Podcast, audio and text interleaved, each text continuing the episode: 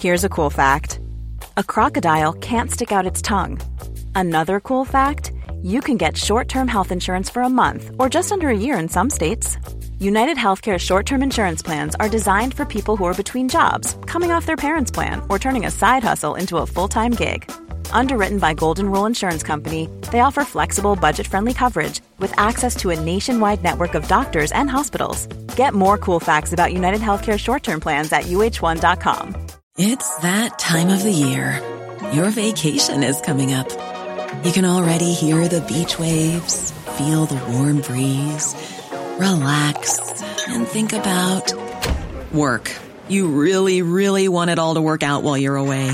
Monday.com gives you and the team that peace of mind. When all work is on one platform and everyone's in sync, things just flow wherever you are. Tap the banner to go to Monday.com.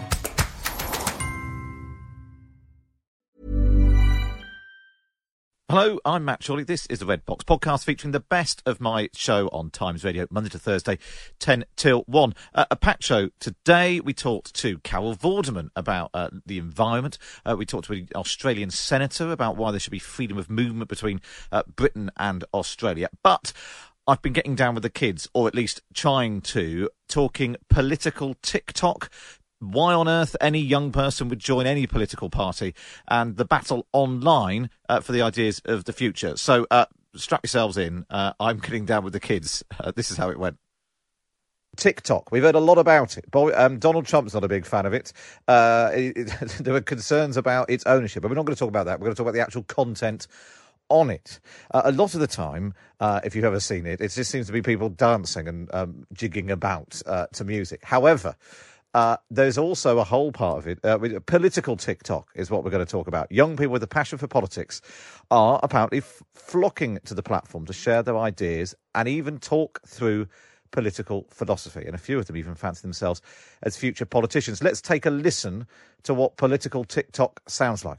Gentrification is the process in which the character of a neighbourhood changes based on the influx of affluent residents. The process generally looks something like this. While on the surface it looks like it would be good for a community, gentrification is actually a massive problem for a number of reasons. The SNP, or the Scottish National Party, is decisively a social democrat party that campaigned for Scottish independence within the EU. The EU point wasn't massively important until recently for uh, obvious reasons. Blair's a super controversial figure, especially on the left of the UK Labour Party. Ideologically, what Blair did is he moved the Labour Party from its traditional centre left place to pretty much complete centre. This was known as New Labour or the Third Way. Well, there we are. That was uh, some of the political uh, TikToks of uh, Ruby Klein, who we'll speak to in uh, just a moment. I should point out, my brother's just texted me saying, jigging about, how old are you? That's my. Uh, anyway, I was just trying to explain what people do uh, when they're on uh, TikTok. Uh, well, we're going to talk about um, this with. Um, first of all, we've got 17 year old aspiring journalist and politics obsessive Will Hunt, who decided to, he wanted to use the platform as well as Twitter to discover who he thinks might be Britain's next PM. Morning, Will. Morning, Matt. How are you? I'm really good. I'm really good. Nice to have you with us on Times Radio. So, just explain uh, first of all what you set out to do, and then we'll um, we'll bring Ruby and Emily in. Yeah, of course. So I've been obviously using social media a lot through the lockdown and through this period this year, and particularly uh, been using TikTok and Twitter. And what I was seeing increasingly more it was young people who were determined, convinced, passionate about politics, and really confident that they were going to go on to sort of become politicians in the future. So what I set out to do is create a YouTube channel with my friend Wilfie, Will Hunt Investigates, to basically interview these young people try and understand sort of who they are. So I interviewed sort of six from TikTok, a couple from Twitter, and basically my aim was to find out why are they using the platforms that they do and why are they interested in becoming politicians in the future. And you found uh, two of them. So there's Ruby Klein and Emily uh, Davitt, Emily. Who, are, both uh, both 17. Uh, let's bring them in. Are you there, Ruby? Uh, yes. Hi. Morning. Uh, thanks for joining us on time. Are you there as well, Emily? Hi, yes, I am. So, uh, Ruby, we were just uh, listening to some of your TikTok videos, and I do appreciate that. That you know, TikTok is a visual medium, and uh, radio very much isn't. But it, was, it, gives us some sense of uh, your uh, TikTok videos. Quite often, a mixture of uh, you know, well-known music, but then of pretty like heavy-going political philosophy. Just explain what you're you're trying to do with that. So, at the beginning of lockdown, I felt for the first time in quite a while that I didn't know what was going on. And it was quite unfamiliar for me because I am a political person. I tend to read the news, I tend to know what's happening. And I thought if I feel lost and confused during this time, somebody who actively spends a lot of time every day making sure I know what's going on, can you imagine what it feels like for people a bit younger, people who don't study politics, people who don't know what's going on, being told different things every single day? So I I took that and I went, how can I reach an audience of people who will hopefully know a little bit more by the time they scroll past whatever I'm doing? And TikTok seemed like a good platform. I definitely use popular music because I think it makes things more fun and more engaging. Um, and I also think there's a big thing on TikTok about getting onto the For You page. Uh, you need to be able to get to people in order to engage with them. And you've got, I mean, you've got thousands of followers now on your uh, page, Ruby Does Politics on uh, TikTok. What do you think has been, uh, what's been your most successful uh, video? Ooh, that's a good question. I'm not sure by views. um, I think possibly the video that really took off my account right at the beginning was a video in which I basically, it was the period of time where people were saying, um, that Boris Johnson was actually handling this very well and criticisms of him were essentially invalid. And people were using that as a way to shut down any criticism of the government. And I made a video basically saying, uh, it was me dancing to some music that I think has now been silenced. Uh, essentially saying, if you think this is good, here are a number of things that could have perhaps been done better. And therefore, it is valid to criticize the government, and it is never invalid to criticize the government. Uh, and that one really, I think at the time it must have gained me about a thousand followers. Well, that's interesting. When you said the, the, the, music's now been silenced, is that is that copyright? Does it get sort of bumped off? Uh, I believe so. Oh, I'm not sure. Just looking through your feed, so you've got sort of you know five thousand people have watched a TikTok called "What Would uh, Bentham Say Is Morally Good." Another one, "What Would J- John Stuart Mill Do?" Uh, what is gentrification? The UK and productivity. These are you know one nation conservatism. These are big eye ideas that you're you're trying to tackle on uh, on on TikTok. Uh, yes, I think it, it's certainly. I've set myself up for an impossible challenge. I've set myself up to um, give students who uh, I I've set myself up to give a shallow level of information on a very very in wide range of very very intense and deep topics, um, and people dedicate these their lives to these things. But my thought is. My, my kind of aim with these things is I'm not trying to make you an expert. I'm not trying to make every student feel like they can understand everything if they pick up a book by Rousseau. But my aim is more that if somebody says a word in conversation, I want a student to still be able to engage. Yeah, know what they're uh, talking about. Well, let's bring Emily in. Uh, Emily, you're on Twitter rather than TikTok, is that right? Yes, I am. I tend to go towards Twitter rather than TikTok. I think it's a lot easier and to communicate to a wider reach of people than you would ever on TikTok. And you're, uh, we should explain. So, um, uh, you're a uh, young conservative. You're the chairman of uh, Young Conservatives in South Durham, uh, and you help coordinate um, social um, media campaigns and so forth in the north. So, what's it like being a young Tory on Twitter? Twitter not always the most forgiving uh, thing in the world. Yeah, it's definitely not. It can be very hit and miss sometimes, but I feel like that's what's so good about it on TikTok. I don't know, obviously, how much people know about it, but on TikTok, you will always see videos that are like the videos that you watch. So it tends to turn into an echo chamber. Whereas on Twitter, it kind of it doesn't do that as much, in my opinion. I feel like you're always open to criticism, and it's a lot more.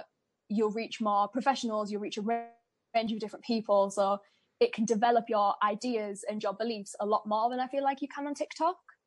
Do you think that's a fair criticism, Ruby? I certainly think so. Um, I think one of my biggest difficulties that I've had to deal with, which is pretty much the same thing, is that I tend to get a very, very left wing audience, which means if I'm talking about something that's not left wing, uh, people will genuinely disengage. Um, so I try my best to sort of give a both sides of the argument a sort of here's the side you agree with, surprise attack, here's the thing you don't.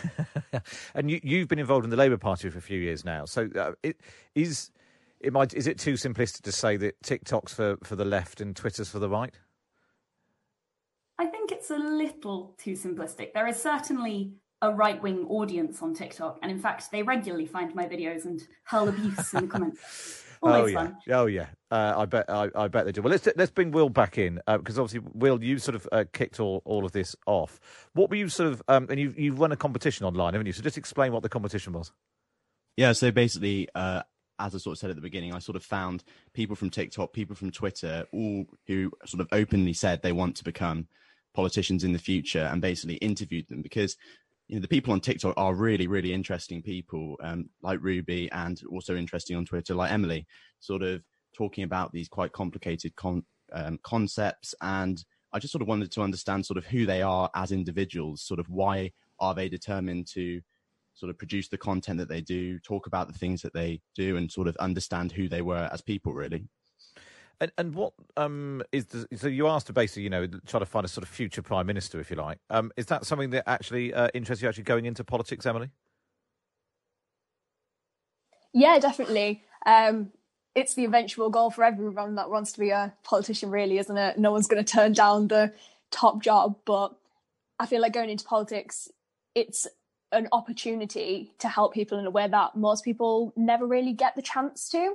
So I don't really understand why anyone wouldn't want to get there, whether it's through being a politician or through some other kind of job within the public sector. But it's it's an amazing job. I've seen so many people go on to be MPs. I've spoken to so many, and every single one of them is completely satisfied morally by the job. So I don't get I, I, love the idea of it really. Not even the abuse that you know you get a bit of abuse already on Twitter. I mean, the abuse that MPs get is pretty grim. I mean, I I you know I get a fair amount of it on Twitter myself, but nothing like uh, nothing like politicians. That doesn't put you off. Oh, absolutely not. I feel like you're always going to have people out to get you, no matter what career you're in. You could be a journalist, you can be on TV, you can do anything like that, and there's always going to be someone who's there ready to put you down. And if you let that stop you, you're going to miss out on so much that you could help with. So I don't. It doesn't stop me whatsoever. And what's the current sort of situation like? Because obviously, uh, you know, uh, where you are in uh, County Durham, the Conservatives made big gains across the north uh, at the last election in, in 2019. Is uh, attitudes changing towards people who, you know, is it easier to come out and say you're a Tory now? Oh, absolutely. I mean, obviously, being chairman of a young Conservative branch, I saw my members go from always being quite shy and not really many of them getting involved to after the last election you get so many people there ready ready to become activists and ready to really throw themselves into politics i feel attitudes definitely have changed and even just walking around on the streets whenever we're kind of out canvassing or leafleting while before you'd maybe get a couple of people kind of like say morning to you stuff like that now there really is so much positive engagement that just wasn't there before. And, what drew you to the Conservatives in particular? Um, I've always kind of had conservative beliefs, so it's always been something that interests me. And it wasn't until about a year and a half ago that I actually kind of took the leap and joined the party because it just seemed like a really friendly atmosphere that I wasn't expecting it to be. I feel like you're always put off as a young person getting involved with politics, especially in the Conservative Party, because it's always kind of been demonstrated as maybe, I don't use the word hostile, but it's always kind of been put off as because you're not 60 years old, white and male, you're not going to fit in with the party. Whereas as soon as I realised that's not the case, I absolutely wanted to be a part of it. If you like what you're hearing, you can listen to the whole of my Times Radio show. Either listen back on the Times Radio app or you can listen live Monday to Thursday, 10 till 1. We'll have more on the episode after this. Cool fact a crocodile can't stick out its tongue. Also, you can get health insurance for a month or just under a year in some states. United Healthcare short term insurance plans, underwritten by Golden Rule Insurance Company, offer flexible, budget friendly coverage for you. Learn more at uh1.com. It's that time of the year Your vacation is coming up. You can already hear the beach waves, feel the warm breeze, relax, and think about work. You really, really want it all to work out while you're away. Monday.com gives you and the team that peace of mind. When all work is on one platform and everyone's in sync, things just flow wherever you are. Tap the banner to go to Monday.com. Hiring for your small business? If you're not looking for professionals on LinkedIn, you're looking in the wrong place. That's like looking for your car keys in a fish tank. LinkedIn helps you hire professionals you can't find anywhere else, even those who aren't actively searching for a new job but might be open to the perfect role. In a given month, over 70% of LinkedIn users don't even visit other leading job sites. So start looking in the right place. With LinkedIn, you can hire professionals like a professional. Post your free job on linkedin.com slash people today.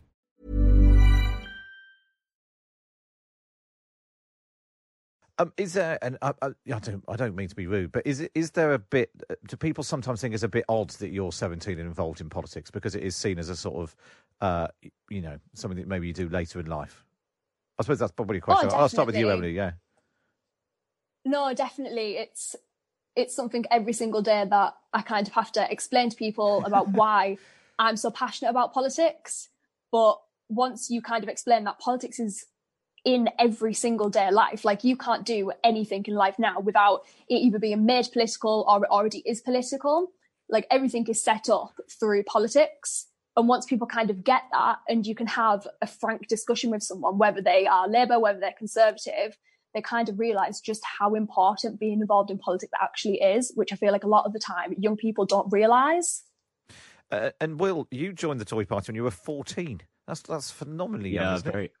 Very young. Yeah, I well, it's a similar sort of situation to um, Emily. Really, I've just always been interested in politics, and I sort of wanted to get more involved, understand how it worked, and actually, I think Emily is right in saying that there is a big misunderstanding, sort of what the young conservatives movement actually is, because it's not sort of Eton boys; it's more sort of people from all walks of life, all backgrounds, and I really think there's a big difference between your sort of local party association and your sort of national party because you know people from all walks of life getting involved wanting to make a difference understand people's concerns talk to them and i think that's really interesting to be a part of uh, and Ruby, um, you've been involved in the Labour Party now for a few years now. Obviously, Jeremy Corbyn attracted lots of young people.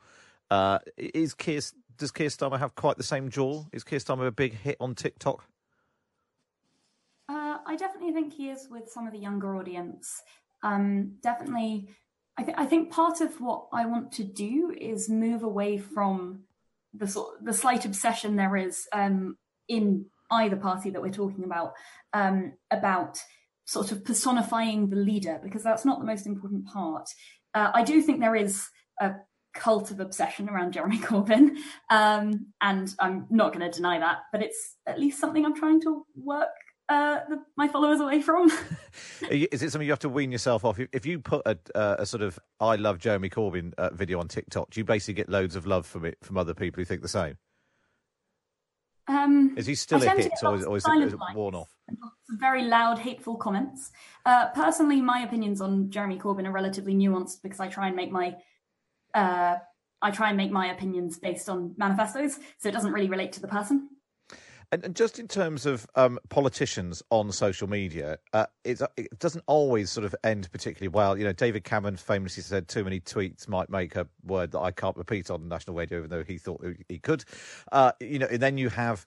Uh, you know, eventually, he ends up on Twitter. You know, with varying degrees of success. You've got various cabinet ministers sort of competing with each other on on Instagram, and Rishi Sunak's a big Instagram hit with his strange fonts and and all that sort of stuff. It, it, is TikTok at the moment a relatively politician-free zone? And would it change if it suddenly you do suddenly get sort of mainstream cabinet ministers, whatever, appearing on it? What, what do you think, Ruby?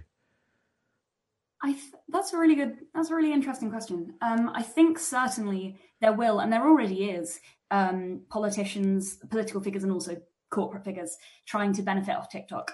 Who's? I think is there anyone who's? Is there a politician who's particularly good on TikTok? Um, I don't know his name, but there's one Republican candidate who's, or he's possibly a Democrat. I think he's a senator. Um, he's very funny. Oh, that's interesting because um, I was reading about um, uh, how TikTok is actually a bigger thing politically in the US. And things called hype houses, where people, you know, whether it's um, uh, Republican or, or, Democrat, and you know, it's basically where people who, who agree with each other sort of hang out with each other. Do you think that will be sort of exported to the UK by the time of the next election?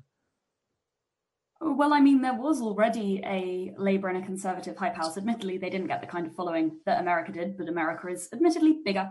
uh, I myself was in the Labour hype house. Uh, we had some issues with essentially spam reporting, but I think it it certainly will at some point. I think we can delay it as much as possible because I think the kind of blatant vote for me's on social media is it, it sort of acts as an empty it, it's not, in my opinion, it's not constructive to anyone. You're not learning anything by saying, oh, yes, somebody in a video in front of me has told me I must vote for them and their audio is funny, so I'll vote for them.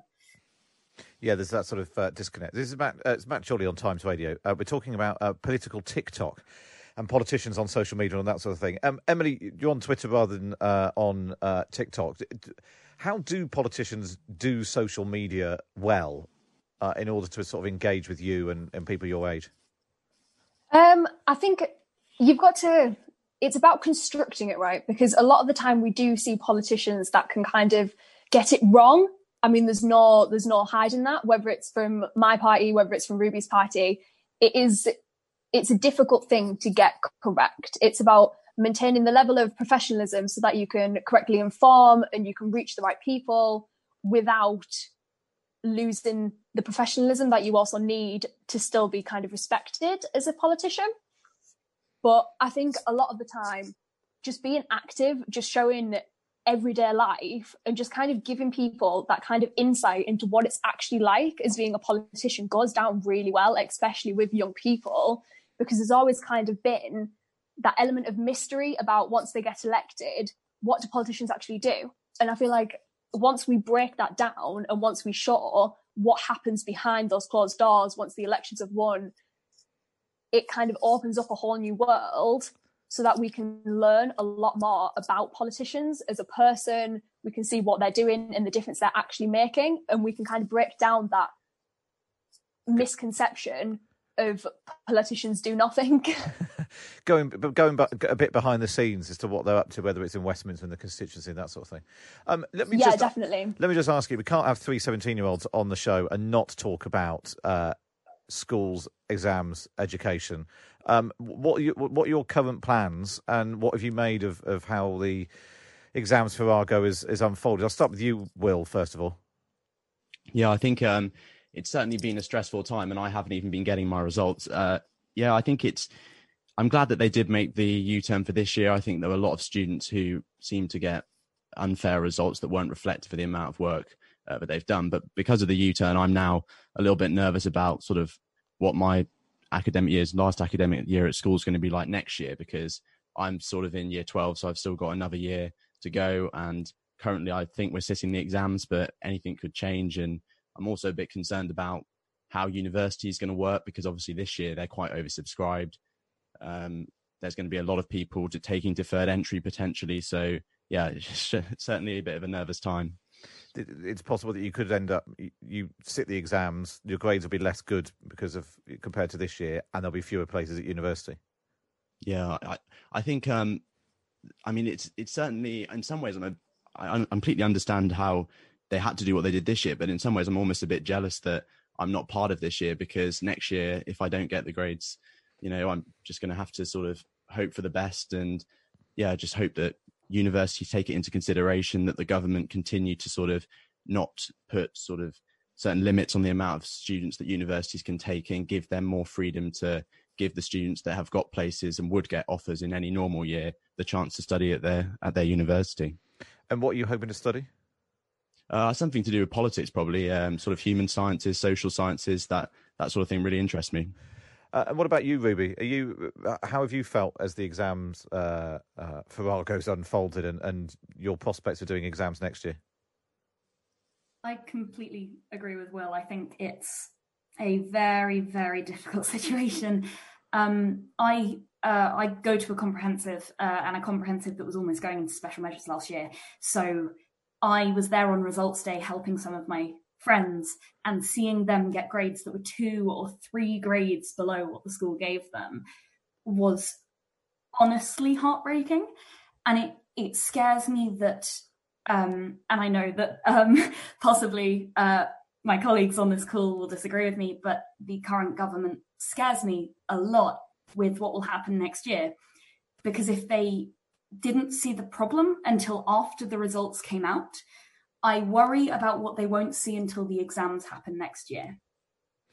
And is that, do you, because obviously you're coming from a position of supporting the Labour Party, is your concern with the government one of sort of ideology or priority? They didn't see this as an issue uh, in schools, or, or just one of competence? I think mostly one of competence. I do think um, part of it is the fact that austerity lasted as long as it did. Uh, I think that that is uh, a great like the fact that teachers were stretching it to their absolute limits and have now suddenly been told you have to be able to perfectly predict every student or we're going to ca- we're going to call you down or we might call you down anyway. Um, but i do think specifically in this case obviously it was such a difficult situation for the government and i completely understand that. But even I, I feel like there were better options or at least other options could have been considered yeah, it was. It was. Yeah, it was. An, it was an impossibly difficult situation, made even more difficult um, potentially by the decisions they made. What about you, Emily? As a, as a seventeen-year-old uh, member of the Tory Party, how's that been navigating the last week or so? See, I'm coming from a different perspective because I I sat my A levels this year. Well, I didn't sit the exams, but I received my A levels Oh, okay. this year, and I Uh, in the eyes of the government, I guess I was what the plan was. So the results that were predicted by my college were the results that I then got. I wasn't downgraded whatsoever. And I did come out really well. I got into my first choice university. So I, from my perspective, I saw the plan work. But then speaking to my friends on the same day, I do also understand where they're coming from and why the government's done the U turn. It's completely unprecedented times. And in their situation, it hasn't worked for them. So it's kind of been 50 50. I know a lot of people that have done well out of it, and I also know people that haven't done so well. But I do sympathise for the Yerba law because I do understand that a lot of people have deferred, so competition is going to be a lot harder for next year. But at the same time, obviously, I've seen my year group go through quite a lot. Yeah. So I do really understand why they'd want to be in that position. We're getting emails all the time saying we're not going to have a freshers week, how classes are going to be structured differently.